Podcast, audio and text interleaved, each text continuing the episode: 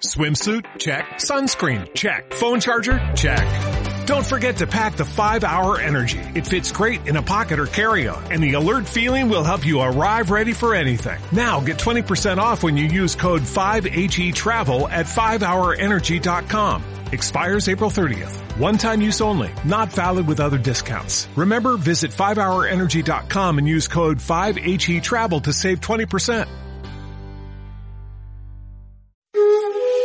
Así que estás preparando tu próximo viaje a Japón. ¿Y has pensado ya en tu seguro de viaje? Yo te recomiendo Seguros Chapka, expertos en seguros de viaje en línea. En la descripción del episodio te dejo todos los detalles. No olvides, si vas a viajar, viaja seguro.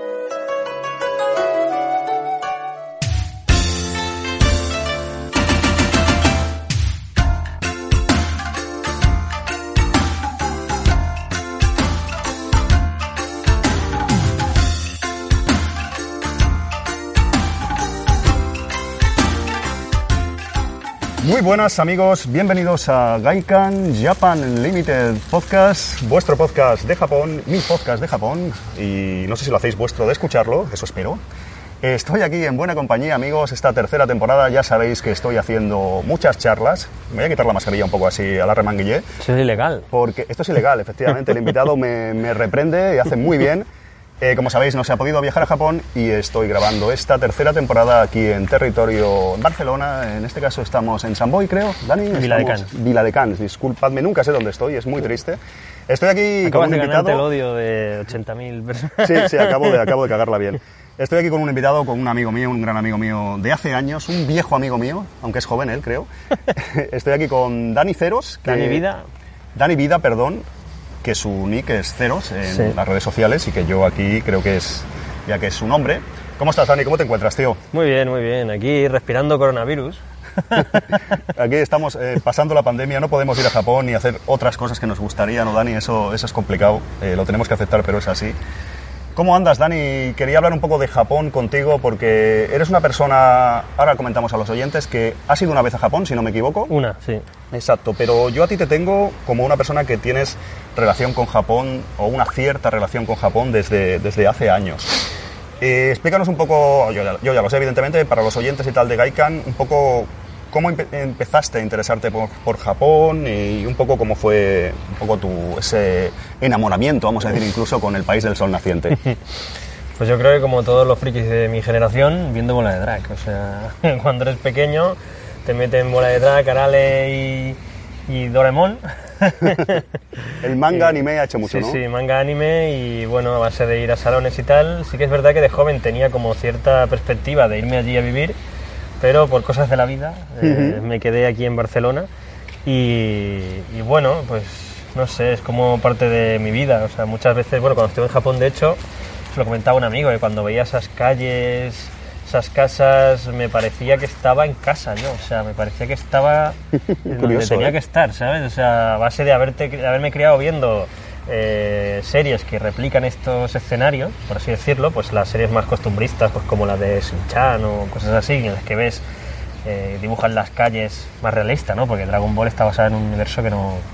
Sí, anime existe, es ¿no? un poco slice of, slice of life, creo que le Sí, llaman, ¿no? algo que así. reflejan la vida Pero cotidiana. sí ¿no, que es verdad que cuando estuve allí fue en plan, hostia, me resulta todo familiar, ¿sabes? Mucha gente me ha dicho eso, o amigos en otros programas, me suena esto, es recurrente, ¿no, Dani? Que Sí. es como sentirte como en casa y no somos de allí, ¿no? No somos ni, ni, ni un poco, ¿sabes? Claro, ni, ni de lejos, ¿no? ¿Qué, qué frikis, ¿no? ¿Qué diablos, qué diablos hacemos? Sí, sí. Interesante, Dani. Eh, yo sé que tú, igual yo, porque tengo muy mala memoria, ya lo sabes, no sé si tú, yo recuerdo que incluso lo has, lo has dejado entrever, el tema de que tú iniciaste estudio de japonés en su Ujú, día, no como yo, que soy un tío que no estudia japonés, soy negado totalmente, tú sí que le, le diste caña a algo un año, japonés. estuve un año, me aprendí los silabarios, esto es más o menos sencillo. Hiragana, y katakana. luego el kanji sí que fue, madre de Dios. Pero bueno, estuve un año hablando y escribiendo. Y bueno, cuando decidí que no me iría a vivir allí lo aparté un poco. Pero bueno, sí, cuando estuve en Japón, me acuerdo que, bueno, estuvimos un mes seguido y, Muy bien, ahora nos cuentas ese. y yo recuerdo que me vino mucho de lo que estudié y al final del mes recuerdo que entendía gran parte de las cosas que nos decían en las tiendas. O sea, recuerdo que, que el, en primera semana le pregunté a alguien en japonés, porque íbamos así con un librito y tal, dónde está tal cosa, y me dijeron, bueno, se- como los españoles tenemos buen acento japonés, Sí. De repente el japonés, me, bueno, la chica que estaba allí... Pensó que hablabas demasiado bien. Sí, pe- pensó que, que sabía hablar japonés y me respondió en plan... "Ah, pues Súper rápido, Supongo tal. que me diría algo así, está arriba, en la estantería tal... Y, y le dije, eh, Frena. wakarimasen, wakarimasen. No lo entiendo, no lo En entiendo. gestos. Y el último, la última semana, recuerdo que un caso muy parecido, además también en Tokio, eh, me respondió y entendí arriba escaleras derecha, ¿sabes? De entre, toda la, algo, no sé entre, entre toda la parafernalia y dije, hostia, me he enterado de lo que me ha dicho. ¿eh? Pues arigato además y subí y cogí lo que me había dicho, tío. O sea, y bueno. fue en plan, hostia, tan difícil que es el japonés y me he hecho con él antes que con el inglés. Qué bien, que en inglés también cuesta, es que hay que darle caña. No, Dani, yo creo que más o menos ah, cuando tenía 20 años aproximadamente hizo... Tú eras autodidacta en el estudio de japonés, ¿verdad, Mm. Sí, Dani? Sí, sí. Hay un libro muy bueno que es Japonés en viñetas, de Mar Bernabé, que supongo que lo conocerá Sí. la mayoría de los oyentes del programa, porque es, yo creo que el primer libro que salió para estudiar japonés en, la que, en el que puede estudiar una persona japonés, no, no libros de textos de la ESO, de estos que son infumables, de la Escuela de Idiomas, sino algo que venía de la mano del manga y que te ponían ejemplos de series que has visto y... Y esto era muy, muy, muy interesante. Sí que es verdad que también me compré los libros oficiales para ir aprendiendo un poco más de gramática y tal. Pero sí, sí, iba yo solo, todo loco. Sí, pero eso es hay gente autodidacta que ha llegado bastante lejos eh, Sí, con sí. el estudio japonés y, y otras cosas. Yo me estaba preparando una prueba de acceso porque ¿Ah, sí? eh, en esa edad, además ¿Tú lo que vi- tenías 23, Dani, 20, o- 20, entre 20 y 22, ahora ¿Verdad? no me acuerdo, ¿no? Pero Ujú. eh, había una prueba de acceso, Sí. por así decirlo, que tú pasabas un examen de japonés mínimo y entonces te daban una beca para estar tres meses en Japón viviendo en la casa del profesor. Toma ya. Y eh, o viviendo en la casa del profesor o, o viéndolo todos los días. Eh, era algo muy, muy a saco. Estrecha relación, ¿no? Sí, sí, y esos, de esos tres meses, al final te hacían un examen y si lo aprobabas podías hacer tus estudios, eh, pues si eh, habías hecho primero aquí y hacer segundo allí, o no, no recuerdo ya porque ya no, como ya no me interesé, pero de lo que tú estabas estudiando podías hacerlo en Japón, ¿vale? Entonces, ese era mi... Tu intención, un poco tu... Sí, sí. Pero bueno, se... se- Se torció como tantas cosas se nos tuercen en la vida, o se arreglan, eh, según como se mire, ¿no? Sí, Pero sí. sí. que es verdad que muchos Pero es, propósitos... eh, me refiero, lo cuento porque es una posibilidad para gente que esté en esa edad, porque además eran, eran becas con límites de edad, porque esto iba en plan, eh, a los 25 ya no puedes, o sabes. Eh, Iba por tramos de edad. Sí, sí, sí. Y también por tramos de estudios, es decir, si no tienes, no sé si era bachiller o, o iniciado la carrera, o vamos, que no puedes llegar con 16 años o con 30 y decir, venga, que me quiero ir a vivir a Japón. Y bueno, ahora con el coronavirus seguramente que todo esto, quien esté allí, muy bien. Es complicado, sí, sí. Pero, quien quiera ir, pero quien quiera más ir, fastidiado. No solo turistas, sino estudiantes y todo eso. Claro, claro. Qué interesante, Dani. O sea, tú tenías en principio intención incluso de quizás irte a vivir a Japón. Sí, ¿Por sí. qué te atraía la cultura? ¿Por el tema manga empezó quizás tu interés, pero luego escarbaste más o como Bueno, para... el manga tampoco era un reclamo. ¡Fuera loros! O sea, Estamos aquí, amigos invadidos por loros en todos los sitios. Disculpa, sí, Dani. Está la cosa que echa humo con los putos loros. Vamos a tirarle una piedra y que vengan los de la peta a petarnos. bueno, pues en un principio sí, que te atrae el manga los videojuegos, pero cuando eso queda un poco al lado, te das cuenta de que, bueno, tienen ciertas cosas de esa cultura que, que la nuestra tiene carencias que ellos llevan bien y al revés, ¿no? O sea, ellos tienen carencias que nosotros llevamos bien. Entonces es un poco complementaria. Es extraño porque muchos japoneses se sienten atraídos por España, por esa por ese desenfreno que tenemos nosotros y nosotros nos sentimos atraídos por ellos por esa educación que tienen. Porque aquí es todo, viva la Virgen, las calles dan puto asco, la gente también. Yo recuerdo que el- el- la primera semana que volví de Japón vine directo a trabajar, claro, porque apuramos las vacaciones a tope. Y mm, la primera vez que cojo el autobús, al salir del autobús, el, el tío del autobús me pilló con la puerta, o sea, le dio a cerrar cuando yo estaba a mitad de salir, ¿sabes? Y me pegó en todos los hombros. No es que te pille el trozo de la chaqueta del último. No, no, me pilló entero y dije, pero hombre, por Dios, o sea. Usted no es muy japonés, ¿no? No, no, o sea, más recién venido del país de la educación y. Bienvenida y- usted aquí a Y de la simpatía. Te encuentras todo en las calles llenas de mierdas, de perros y suciedad y. y aquí, en las de Japón que se podía comer en el suelo. O sea, Ramen y todo, si hace y, falta. Bueno, la gente con unas caras aquí, una mala educación y encima eso yo me quedé como diciendo, es que madre mía. Y bueno, yo estuve como dos meses con depresión, lo Sí. llaman crisis migratoria. Es verdad, parece. es verdad. Lo hablamos, a mí me pasó, no sé si lo hemos comentado muchas veces en el podcast, pero es algo recurrente también, personas que van a Japón por primera vez y al volver suena un poco a chufla o a broma, Sí, ¿no? sí, pero ¿no? tienes un poco como de añoranza de un país que no has vivido nunca, que has estado unos días y tu país de toda la vida Sí, te parece absolutamente pues, sucio, tercermundista, maleducado. Nos ha pasado a todos y yo te reconozco que me pasó el primer año, pero el segundo año también me pasó, Dani. El Y segundo yo, año... yo ya iba avisado, o sea, yo iba avisado de lo que me iba a encontrar Yo te dije algo a lo mejor del y tema de- volver ya sabía que esto pasaba. del trauma, ¿no? Y aún así lo sufrí, o sea, es que da igual, porque es algo que, bueno, que sientes, que estás allí también, además también es verdad que estás allí un mes y estás viviendo de... La vida- la vida buena. vida buena, de, de comer en los restaurantes, de comprar juegos, de rascarte las pelotas y Todo vienes influye. aquí, claro, y vienes aquí a, a volver a trabajar y aquí al tercer La rutina, claro, ya todo, sí, sí. Además, Dani, yo estuve de luna de miel, o sea que es, Sí, es lo que te- especial, Claro, especialmente feliz y más, feliz. claro, claro, hombre, claro, claro. Te iba a preguntar eso, Dani, que tú estabas comentando, hiciste pues un amago de, o estudiaste japonés con más o menos tus 20 años, Mm. incluso planteaste vivir allí o al menos eh, ir una temporada a estudiar, a, a conocer la experiencia del país un poco más a largo plazo, a corto, medio, largo plazo si era posible. Y bueno, ¿cómo, cómo lo que nos ha pasado a muchos, yo creo, pero cómo se pospuso tanto un primer viaje? Aunque hubiera sido ya como vacaciones, ¿no, Mm. Dani? De a lo mejor de tus 20, a no recuerdo cuando te casaste tú, a los 30 y 30 pico. y 30 puede ser, sí. ¿Verdad? A lo mejor lo- se pospuso la cosa por una serie de motivos, 10 años o más. ¿Por qué? Esto nos ha pasado a muchos, yo Por el creo. dinero. Básicamente por la pasta, Alfons. sí, sí. El- de hecho, el, el año que iba a irme allí a estudiar ya tenía preparado un viaje con, con Japan Traveler, que no existía entonces, pero el organizador... eh, El amigo Ángel y los amigos de él Japan Travelers. Empezó, creo que fue él por primera vez ese año y, estuvo también, organizándolo claro. y tal y cual y yo estuve con él que iba a ir y al final no pude ir porque me quedaba sin dinero y estuve pues todo el resto del tiempo Claro, claro. pues a ver si vamos, a ver si no vamos, y al final con mi mujer quedamos en, en irnos de luna de miel, y al final se pospuso por eso. Ujú, No tengo piedras aquí para espantar loros, pero estoy buscándola. Claro, que luego no se oigan, ¿sabes? De todas maneras, Dani, tú me lo decías, creo que me decías, Alfons, eh, he ido, ha ido casi todo el mundo a Japón ya, de amigos comunes y demás. Estás hablando ahora de Ángel, de Japan Travelers, y muchos colegas que tenemos del mundillo friki, un poco aquí de Barcelona y demás. Y dice, falto yo, ya Sí, voy sí. tarde y tal. No, y llegué súper tarde, a nivel Claro. de videojuegos, para mí fue una chufa aquello, porque yo recuerdo del primer año, del 2008-2009, que, fueron, que fue este mi colega Japan Travelers, envió fotos de estanterías de juegos de NES a 100 yenes. Famicom a punta pala, sí. sí. Y esto que han pasado 10 años y cuando fui yo me encontré que ya estaba aquello especulado y que... Tú fuiste a Japón, Dani, en 2018, ¿era? 2017. 17, ¿verdad? Sí, Exacto. sí, sí. Hubo un gran cambio, no son muchos años, Sí, yo fui en sí. 2009 la primera y con el tema juegos, eh, ¿verdad? Hubo un, un empeoramiento de la situación, Sí, todo el mundo sí, comprando sí. juegos, todo el mundo yendo No a Japón. normal, se iba a gastar, Claro, o sea, y que cuando yo- llegaste tú ya estaba más caro, más complicado. Era una y- mina de que- oro que agotó. inagotable.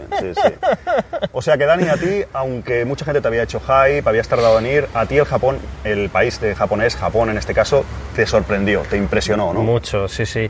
Y estaba muy spoileado, pero no sé. No es lo mismo, aquí es eh, la frase que dice Morfeo en Matrix, no es lo mismo conocer el camino que andar el camino. Exacto. y eso es lo que describe Japón. Y andaste el, el camino nipón y, Sí, sí. y viste, estoy aquí colgando un poco el micro, que le he hecho aquí una tangana aquí al amigo Dani. O sea que la cosa no te sorprendió totalmente. ¿Qué es lo que más te impactó? ¿Qué es, qué es lo que más te gustó? De todas esas cosas que te gustaron, supongo. El olor. El olor, tío. O sea, Japón. por las calles o- Japón huele espectacularmente bien. Huele como. Como aún no sé describirlo. O sea, si lo oliese. Es un olor que no había oído- oli- olido nunca. Pues tienes razón, ¿eh? No si había lo, pensado en si eso. lo ¿eh? volviese a oler, Es una mezcla de olores, algo que hace... no sé, como salado, no sé, es súper agradable. Es, eh, vas, estás en la calle y dices, estoy en Japón, porque es que huele a Japón. y luego vas a cualquier estación de metro y están perfumadas y, y climatizadas. O sea, luego llegas aquí una peste meados, o sea, que, bueno, no quiero rajar de España en plan de base, ¿no? En todo lo que digamos de Japón, pero sí que es verdad que, que cuando estaba allí decía, hostia, qué bien huele, me quiero quedar un... un No lo has tarro- dudado, ¿eh? Te he dicho, has dicho el olor, ¿no? un tarro de olor, sí, sí, no, y de hecho lo echo de menos. O sea, muchas veces le digo a mi mujer, hostia, el olor a Japón, ¿eh? Y, y hay alguna consola de las que me traje aún conserva cierto olor. Cierto olor Pasa ahí. que como me la voy esnifando, Ya no queda, ya. el olor, ese aroma se desvanece, ¿no? Sí, sí. Qué Ya no curioso, queda, Dani, qué sí, sí. Tú estuviste el primer año, como nos has comentado, en, en tu luna de miel junto a tu mujer. Estuviste un mes, creo que un mes entero, Entero, 31, 31 días. días, sí. Muy bien hecho. Yo recuerdo que, no sé si yo te insistí o te aconsejé, no, recu- no recuerdo, de intenta ir los máximos días posibles Sí. porque a veces, lo digo a amigos o a gente del podcast, lo he comentado a veces, ¿no? Que igual por, claro, contra más días, más caro en teoría, Claro. pero también lo caro es el billete, lo caro es un poco todo y ya no te viene de ahí a lo mejor de X dinero más. Sí, y no, quién no. sabe cuándo podemos volver, todo se junta. Yo te recomendaba, pero no es común, Dani, lo sabes, ahí yo creo que lo hiciste muy bien y, y os felicito en ese sentido de ir la primera vez y ir un mes. La gente va 15 días, una semana, 10 días, de media diría yo. Yo fui 21 o 22 días el primer año. Ir un mes, muy bien, muy bien. De hecho, el, eh, con mi mujer estuvimos comentando que cuando estábamos el día 15, comentamos de, hostia, ahora nos tocaría volvernos. Ahora, ah, claro. Y eh, el día 15, o sea, cuando llevas ahí dos semanas, es cuando estás empezando a cogerle el tranquillo al país. Correcto, correcto. Cuando estás empezando a cogerle las formas. Disfrutar cuando más. estás empezando a entender lo que dicen. Cuando estás empezando a andar por donde hay que andar. no meterte por sitios que no Claro, debemos. Cuando estás aprendiendo a no gritar en la calle, ¿sabes? Cuando, cuando ya estás, que le- estás cogiéndole el gusto, entonces te tienes que volver, ¿no? Que lo decíamos, hostia, es que hay mucha gente que viene 15 días y ahora se tendrían que, ahora nos tendríamos que volver. ¿Tú te imaginas? Y nos quedamos como, hostia, pues si ahora empieza. Sí, sí, sí, sí, Sí, sí. totalmente de acuerdo. Sí que, sí que sucede que. Y Dani, tú también hicisteis un viaje, yo diría, por lo que recuerdo, porque esto hace unos años y hace más de lo que pensaba, la verdad. Y hicisteis un viaje un poco fuera de lo habitual. Sí que es verdad que visitasteis sitios que casi todos los turistas visitan por primera vez, pues ineludibles, ¿no? La capital, Tokio, pues Kioto, creo que fuisteis, Osaka quizás. Hicisteis una serie de cosas que suelen hacer las personas extranjeras que, Que van si ahí. Kobe, que si, si Kobe, que una si de las bombas nucleares. Hiroshima, Japan Rail Pass, cogisteis de Mm. quizás dos semanas, no recuerdo. Pero hicisteis algo eh, que fue un poco fuera de lo común. Eh, fuisteis a Okinawa, ¿verdad? Okinawa. sí, Cuéntanos sí. un poco, porque eso ahí os lanzasteis a la Pues- piscina. Creo que eres el único, sois los únicos, en este caso Que hemos estado en también, Okinawa. que habéis estado en Okinawa en vuestro primer viaje. Cuéntanos. Bueno, en un principio queríamos, al volver de Japón, hacer eh, algo en un país de estos... eh, Tropicales, subtropical. de estar eh, con pulserita todo el día en, en la piscina, ¿no? En playita y todo esto. Y entonces vimos que nos, lo más más barato y, y seguía siendo Japón era ir a Okinawa. Y claro, dijimos, bueno, pues blanco y en botella, pues a Okinawa. Vamos a Okinawa. Con dos cojones. Estuvisteis a lo mejor cinco, di- una semana, una no semana, recuerdo. sí, una semana en o- Okinawa sí. y, y la experiencia fue espectacular porque lo que pasa que no pudimos ver realmente la isla, o sea, porque estábamos en un hotel más o menos apartados, pero ahí ya vimos cosas eh, fuera de lo normal de las cosas que hemos visto en el resto del mundo, porque yo quise ir a, a la, a la ciudad un día, pero nos costaba 30 pavos ir y 30 volver el autobús. El autobús en Okinawa es Sí, los transportes, cierto. ¿eh? Dios, y íbamos a alquilar un coche y tal. De hecho, teníamos el carnet de conducir internacional, No lo recordaba eso. pero era la última semana y no teníamos dinero. Habías comprado muchos videojuegos ya. Habíamos comprado muchos videojuegos y dijimos, mira, hemos pagado una semana en el hotelito, en la piscina, hay una cascada aquí en la piscina del hotel, vamos a estar en la cascada los siete días al sol, con los amaneceres y los atardeceres que son espectaculares, porque cuando conforme te vas al, al Ecuador, eh, el crepúsculo es más largo, ¿vale? Y claro, nosotros dos somos fotógrafos y claro, a, la- a nivel de hacer fotos es espectacular, es, eh, lo llaman la hora naranja, hora rosa también, eh, esos colores que salen y claro, duraba horas, porque yo recuerdo estar en la piscina y decir, hostia, mira, se está haciendo de noche, subir, cambiarnos, salir con la cámara y aún estar Y aún estaba, y ¿no? aún estar al menos una hora haciendo fotos. Y mm, bueno, Okinawa eh, iba a ir a un, a un off de Okinawa, esa era mi, mi intención, pero claro, decía, si me gasto 60 euros en ir y venir, ¿con qué dinero me compro los videojuegos? Mira, Pero- Dani, te, te va a sorprender de... Estamos grabando un podcast, caballero. Estamos muy complicados, estamos nosotros en paro también. Estamos en la mierda. Está el tema de la crisis del coronavirus, amigos, ataca fuerte y aquí en, en directo va un- una persona, nos ha venido aquí a, no sé si lo habéis oído, pero bueno, nos ha venido aquí a pedir un donativo. Pues lo que te comentaba, que no sé si lo hemos comentado alguna vez, pero yo en Okinawa, sabes que estaba una vez como tú también, estuve una semana aproximadamente y yo no, no busqué muchos videojuegos allí. Sabes que yo suelo buscar videojuegos en Japón y curiosamente ahora lo he mirado a lo mejor hace un año o algo así con más detalle y hay bastante material. De ¿Ah, sí? hecho, Dani, te digo más, te pasaré un mapa así de estos buenos. Hay unas tiendas que se llaman Manga Souka, que son enormes, de estas como de segunda mano, y en Okinawa, para lo pequeño que es, en este caso, la isla grande de Okinawa, donde está Naha y demás, hay un montón de mangas y de negocios similares como de carretera, tienen pinta al menos, y luego Bukovs también, hay bastantes, y Harov, para lo que es la extensión de la isla, que no es tanto tampoco, me sorprendió que hay mucho. Yo, si te digo la verdad, creo que fui a un par de Bukovs eh, solo, no recuerdo cómo se llamaban las calles principales aquellas de Naja, donde estaba el, el monorraíl, bueno... Sí, el monorraíl lo vimos y tal. Pero, ¿verdad? Pero tira muy poco, ¿eh? El monorraíl, la gente que se crea que va a ir... Es muy poco, son 20 kilómetros o menos. La gente es que un se- trocito. Voy a Okinawa y el monorraíl de metro, no. No, no, no, no. autobús y, y- y palmando pasta. O sea, Correcto, lo suyo correcto. es coche. Alquilar un Llevarte coche, sí. tus 100 pavos para alquilar un coche y, y ojo porque se conduce por el otro lado. Una cosa que sí que quería comentar del hotel, que, Dime, que sí. me sorprendió espectacularísimamente y que yo creo que eso aquí no se puede... Bueno, voy a dejar de rajar de España. Eh, es que nos dijeron que mm, por cada día que no limpiasen la habitación, nos pagaban 10 euros. O sea, y por cada día que en lugar de limpiarla solo cambiasen las, las toallas, nos pagaban 5. Sí, me lo dijiste, sí. era, era espectacular porque era en plan, vosotros sabéis lo que nos estáis pidiendo. No- No nos dais a elegir. Vamos a hacer una cosa. Vamos a acabar como cerdos. aquí. Yo me acuerdo algo parecido, sabes que iba mucho a unos hoteles, lo he dicho mil veces en el podcast, que se llamaban Toyoko Inn, y había algo parecido, no tanto, porque tú ahora nos explicarás, estuvisteis en un resort, algo mucho más de lujo ahí en Okinawa, pero pasaba algo así, no recuerdo, a los dos días, sin, le llamaban green, como teóricamente según ellos era para ahorrar el Sí, medio sí, ambiente, sí. green, no recuerdo, y te- no sé si te ahorraban 500 yenes de la habitación cada día. Igual la habitación valía, yo que sé, 4.000, 5.000 yenes, Sí, la habitación sí. individual en este caso, y yo siempre sí, sí, green, green, yo no, no Yo- limpiéis. no, no, no, no limpiéis, no, no te preocupes, ya viviré yo aquí esta semana como pueda. Exacto. De hecho, usamos nuestras toallas, las secábamos fuera. A ver, Claro. dentro de, de la norma de higiene, aquello no era una pocilga. O sea, estaba- tanto, y tanto, La claro. habitación estaba cuidada, limpiada por nosotros, que yo creo que era lo que buscaban en un principio. Lo que digo que en otros países no se puede hacer porque la gente no limpiaría, tendría una pocilga y a la semana, cuando entra el de la limpieza, tiene que entrar con una manguera a presión de, de, de ácido sulfúrico ahí, o de bicarbonato para darle a, a las paredes, ¿sabes? Pero con esa pasta me compré yo una camisa hawaiana, una libreta, Es mi verdad, mujer, nos compramos, mi mujer se compró también un vestido y crema solar, porque no era dinero dinero, eran vales para las tiendas Ah, qué del interesante, hotel. qué interesante. O sea, el hotel tenía como una especie de centro comercial como todo en Japón. O sea, en Japón, una estación de metro, centro comercial. Sí. Eh, Tienes la torre de Tokio, centro comercial.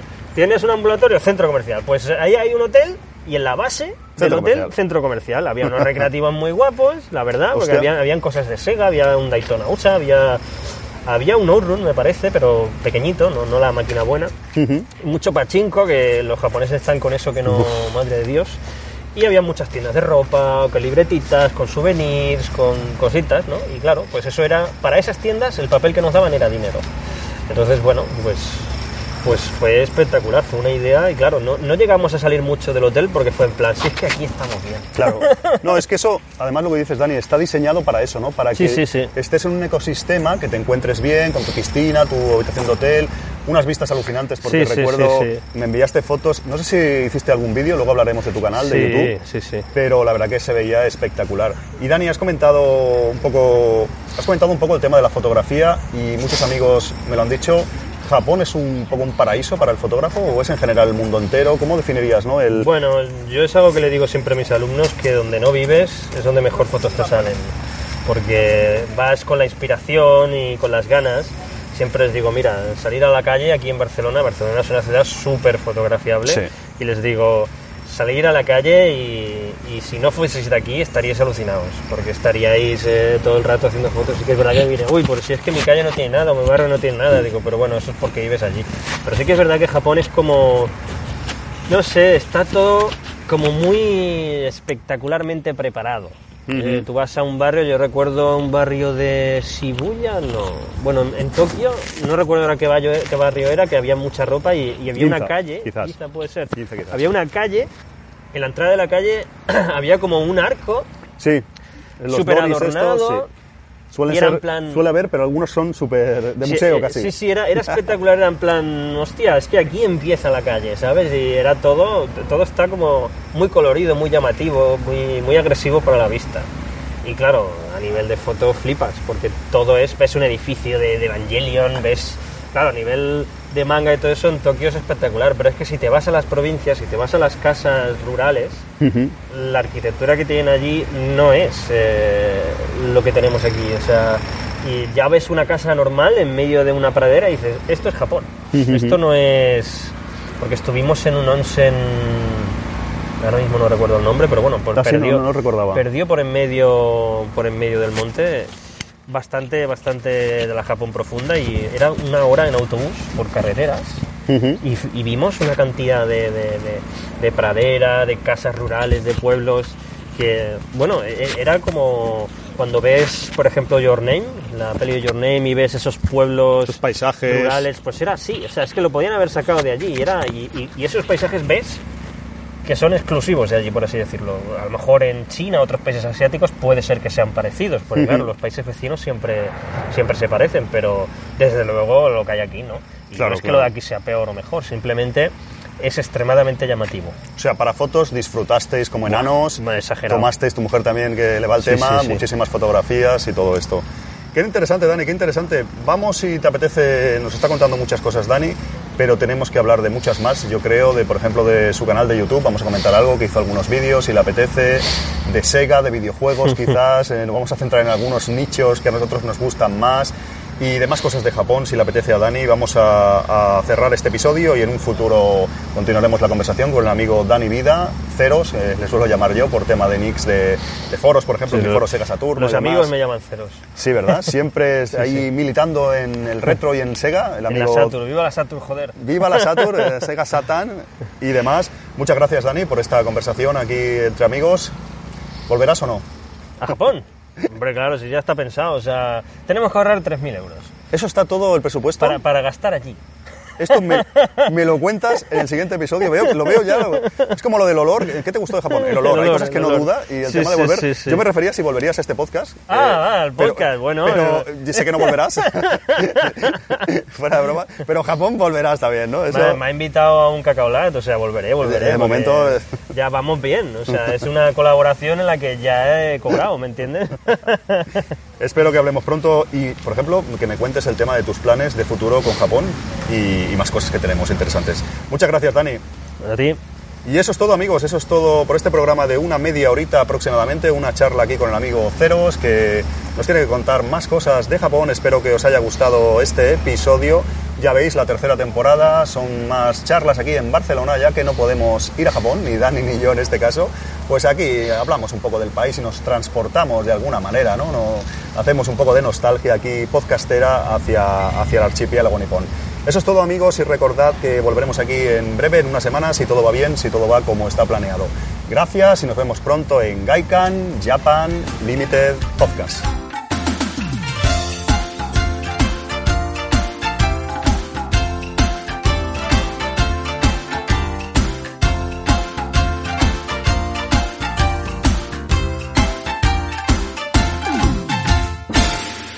No es del todo buena idea, pero bueno. Es verdad, pues es verdad. Así, así grabamos menos, así soltamos menos el rollo. Así Estamos incómodos. Venga, que hace frío. Venga, Balfo, no, déjalo ya. Yo grabé rapidito. una vez así en Inglaterra, a los Goti, tío, en un parque en la calle. Y flipaste, ¿sí? Y llevaba dos pantalones, tres chaquetas. Exacto. Y no, sí, me lo, me abierto un poco. Nada, pasa nada. Y, Y aún así pillaste. estaba helado, tío. Aún así pillaste cacho, ¿no? De, aquí con Sí, mascarilla y todo. La mascarilla- yo- tú no preguntas, vamos allá loco, yo no hay problema, ¿no? Tú, ¿qué tú eres pasa un con la de- mascarilla? No, no, me refiero a lo que vamos a grabar, a que nos Ah, inventamos. no, lo que sea. jefe de aquí, de- no hay problema, de... Pues venga, le- Yo tengo ya los huevos calientes. Este, tú, eres, tú eres youtuber también, eso es verdad. Vamos a darle caña. Muy buenas amigos, bienvenidos a Gaikan Japan Limited Podcast, vuestro podcast de Japón, mi podcast de Japón, y no sé si lo hacéis vuestro de escucharlo, eso espero. Estoy aquí en buena compañía, está planeado. Gracias y nos vemos pronto en Gaikan Japan Limited Podcast. Yeah. Yeah, yeah, yeah. Otro sitio que hace mucho aire Hace frío, sí, sí. y hace un poco de rasquita, es lo que te iba a decir. Sí, sí. ¿Qué tal? Muy bien, he molado. Merci, tío. Ha sido... Media horita, lo hacemos otro si quieres, si te apetece. Sí. O... Sí, podemos hacer otro. Vamos al coche si quieres. ¿Necesitas ayuda? En O'Reilly Auto Parts te ayudamos. ¿Necesitas algún consejo? Te aconsejamos. Nuestros profesionales en autopartes están siempre disponibles para ayudarte a encontrar lo que necesites. Excelente servicio al cliente es solo una de las ventajas que ofrece O'Reilly Auto Parts. Los profesionales en autopartes. oh, oh, O'Reilly Auto Parts.